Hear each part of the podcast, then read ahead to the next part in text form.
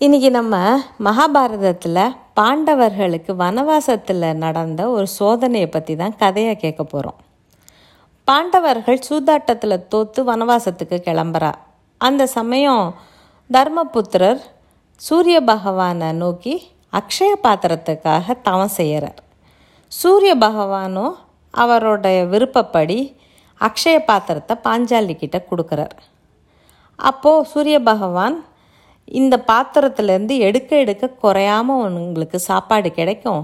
ஆனால் ஒரு முறை இந்த பாத்திரத்தை அலம்பி கவித்தாச்சுன்னா அடுத்த நாள் சூரிய உத உதயத்தும் போது தான் இது சாப்பாடு கொடுக்க ஆரம்பிக்கும் அப்படின்னு சொல்லி எல்லாருக்கும் ஆசீர்வாதம் பண்ணிவிட்டு அவர் மறைஞ்சு போயிடுறார். பாண்டவர்களுக்கு இந்த பாத்திரம் ரொம்பவே உதவியாக இருக்குது காட்டில் யாராவது சாப்பாடுன்னு வந்தால் கவலையே இல்லாமல் அவளுக்கு வயறார சாப்பாடு கொடுக்க முடிஞ்சுது. தாங்களும் நிம்மதியாக சாப்பிட்டுண்டு அந்த வனவாசத்தில் இருக்க முடிஞ்சுது. எந்த முனிவருக்கோ வழிப்போக்கருக்கோ சாப்பாடு இல்லைன்னே அவள் சொன்னதே கிடையாது. ஒவ்வொரு நாளும் என்ன பண்ணுவா? வர முனிவர்களுக்கு எல்லாருக்கும் சாப்பாடு போட்டுட்டு தம்பிகள் எல்லாரும் சாப்பிட்டதுக்கப்புறம் தர்மர் உட்காந்து சாப்பிடுவார். அப்புறம் பாஞ்சாலி சாப்பிடுவா. எல்லாம் முடிஞ்சதுக்கப்புறம் பாத்திரத்தை அலம்பி கவுத்துருவா. அதுக்கப்புறம் அந்த சாப்பாடை அடுத்த நாள் தான் அந்த பாத்திரத்துலேருந்து சாப்பாடு கிடைக்க ஆரம்பிக்கும்.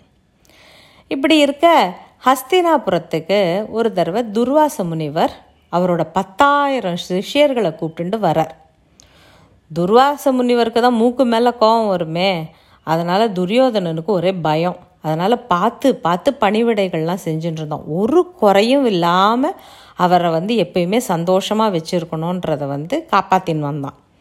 துர்வாச முனிவரும் ரொம்ப சந்தோஷமாயிட்டார் அவனோட பணி பணிவிடைகளெல்லாம். சந்தோஷப்பட்டா முனிவர்கள் என்ன தருவா? வரம் தானே கொடுப்பா. துர்வாச முனிவரும் துரியோதனனை கூப்பிட்டு நான் உன்னோட பணிவிடைகளெல்லாம் வந்து ரொம்ப சந்தோஷமாக ஏற்றுண்டேன் உனக்கு என்ன வேணும்? கேளு அப்படின்னு கேட்குறார் துரியோதனன் என்ன கேட்கணும் தனக்கோ தன்னோட மக்களுக்கோ நன்மை தர்ற மாதிரி ஏதாவது விஷயம் தானே கேட்கணும் அதை விட்டுட்டு அவன் என்ன கேட்டான்? முனிவரே எப்படி என் அரண்மனைக்கு வந்து அனுகிரகம் பண்ணேளோ அதே மாதிரி என் அண்ணன் தருமன் காட்டில் இருக்கான். அவன் இடத்துக்கு நீங்கள் எல்லாருமா போய் சாப்பிட்டு அங்கே தங்கி அவளையும் ஆசீர்வாதம் செய்யணுன்றது தான் என்னுடைய ஆசை. நீங்கள் அவள் எல்லாரும் அன்னி பொழுதுக்கு சாப்பிட்டு இளைப்பாறுவாச தெரியுமா? அந்த சமயமாக போங்கோ அங்கே அப்படின்னு வரேன் கேட்குறான் துர் துர்வாச முனிவரும் சும்மாவா? அவருக்கும் எல்லாரையும் பரீட்சை பண்ணி பார்க்கறதுனா ரொம்ப பிடிக்குமே. உடனே சரிப்பா நான் அதே மாதிரி நான் போகிறேன் என் சிஷ்யர்களை கூப்பிட்டுண்டு அப்படின்னு இவனுக்கு வரத்தை கொடுத்துட்டு அங்கேருந்து கிளம்பி நேராக பாண்டவர்கள் இருக்கிற ஆசிரமத்துக்கு போகிறான் எல்லாருமா. அன்னி பொழுதுக்கு பாஞ்சாலி சாப்பிட்டு முடிச்சு அந்த அக்ஷய பாத்திரத்தில் எல்லாத்தையும் அலம்பி கவுத்தாச்சு அவள் அப்படி இருக்கும்போது இத்தனை பேர் வாசலில் வந்து நிற்கிறாளேன்னு அப்படியே பக்குன்னு இருந்தது அவளுக்கு. என்னடா அது இது? இத்தனை பேர் வந்திருக்கா? அப்படின்னு.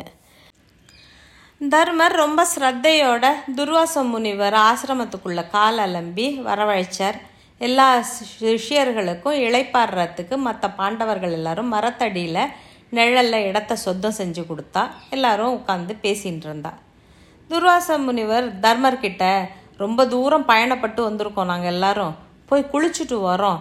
ரொம்ப பசியாக இருக்குது ஏதாவது சாப்பிட்றதுக்கு ஏற்பாடு பண்ணுப்பா அப்படின்னு சொல்லிட்டு அவள் எல்லாரும் கிளம்பி குளத்தாங்கரைக்கு போயிடுறா. பாஞ்சாலிக்கு பயமாக போயிடுது. இத்தனை பேருக்கு எப்படிடா சாப்பாடு போடுறது? நம்ம வேற அக்ஷய பாத்திரத்தை அலம்பி கவுத்துட்டோமே அப்படின்னு கவலையாயிடுறா. கிருஷ்ணா இது என்ன சோதனை? கொஞ்சம் என்னை காப்பாத்தேன் அப்படின்னு வேண்டிக்கிறா. கிருஷ்ணரும் ஆசிரம வாசலுக்கு வந்துட்டார். நேராக பாஞ்சாலி கிட்ட போய் எனக்கு ரொம்ப பசிக்கிறது. சாப்பிட ஏதாவது கொடு அப்படின்னு கேட்குறார் பாஞ்சாலி சரிதான் கிருஷ்ணா. நானே துர்வாச முனிவருக்கும் அவர் கூட வந்திருக்க அத்தனை சிஷ்யர்களுக்கும் எப்படிடா சாப்பாடு போடுறதுன்னு கவலையாக இருக்கேன். இதில் நீங்களும் சேர்ந்துக்கிறேளா அப்படின்னு பாஞ்சாலி கேட்குறான் அதெல்லாம் பார்த்துக்கலாம். நீ என்ன முதல்ல கவனி? அப்படின்னு கிருஷ்ணர் அந்த அக்ஷய பாத்திரத்தை நேராக எடுக்கிறார். அதில் கொஞ்சம் கீரையும் ஒரு பருக்க சாதமும் ஒட்டின்னு பாஞ்சாலிக்கு ஒரே வெக்கமாக போச்சு. அச்சச்சோ சரியாக அலம்பலையே இந்த பாத்திரத்தை. அதை வேற கிருஷ்ணர் எடுத்து பார்த்துவிட்டாரே அப்படின்னு பாஞ்சாலிக்கு தோன்றது. தோ இருக்கே எனக்கு இது போகிறோம் அப்படின்னு அந்த கீரையும் அந்த ஒரு பருக்க சாதத்தையும் எடுத்து வாயில் போட்டுக்கிறார். எல்லாம் கிருஷ்ணார்ப்பணம் அப்படின்னு இப்படி வயரை தடவி சொல்லிக்கிறார். அவ்வளோதான் அங்கே குளத்துல குடி குளிச்சுட்டு இருக்கிற அத்தனை பேரும் ஏ ஏன்னு ஏப்பம் விட ஆரம்பிச்சுடுறா. எல்லாருக்கும் வயிறு ரொம்பி போயிருக்கு. ஒரே ஆச்சரியம் துர்வாச முனிவருக்கு. என்னடா இப்போ தானே நம்ம வந்து பசிக்கிறது ஏற்பாடு பண்ணுன்னு சொல்லிட்டு குளிக்கிறதுக்குள்ளே எல்லாருக்கும் எப்படி வயிறு ரொம்பி இருக்கு? அப்படின்னு அவர் யோசனையிலே இருக்கிற சமயம் யுதிஷ்டரர் அங்கே வந்துடுறார். வந்து முனிவரே ரொம்ப நேரம் ஆச்சு. ஆசிரமத்துக்கு வரையலா அப்படின்னு கூப்பிடுறார். முனிவர் ஒரே சங்கடமாக போச்சு அவருக்கு. என்னடா சொல்கிறதுன்னு அப்போ தர்மர்கிட்ட அப்பா எங்களால் உங்க உனக்கு வந்து நிறைய சிரமம். நிறைய பேருக்கு சமைக்கிறதுக்கு நான் சொல்லிட்டேன். ஆனால் எங்களால் ஒரு வாய் சாப்பாடு கூட எடுத்து இப்போ வாயில் போட்டுக்க முடியாது. அவ்வளோ ரொம்பி போச்சு வயிறு. என்னன்னே தெரியல ஒரே அதிசயமாக இருக்குது எங்களுக்கு களைப்பாகவும் இல்லை. நாங்கள் இப்படியே கிளம்பிடுறோம்ப்பா. எங்களை விடு அப்படின்னு சொல்லிட்டு பர பரன்னு அத்தனை சிஷ்யர்களையும் கூப்பிட்டுக்கிண்டு அந்த இடத்த விட்டு ஓடியே போயிட்டார் துர்வாச முனிவர். இப்படி தான் கிருஷ்ணர் வந்து பாஞ்சாலியையும் பாண்டவர்களையும் காப்பாத்தினான். எங்கள் அம்மாவும் எப்போவுமே ஆற்றுல ஒரு கை சாதமாவது இருக்கணும் அப்படின்னு சொல்லுவா. எங்கள் அம்மாவுக்கும் கிருஷ்ணர் எப்பயாவது வந்து சாப்பிடுவார் அப்படின்ற ஒரு நம்பிக்கையோ என்னவோ. இன்றைக்கி கதை அவ்வளவுதான். நாளைக்கு வேற ஒரு கதையோடு நம்ம பார்க்கலாம்.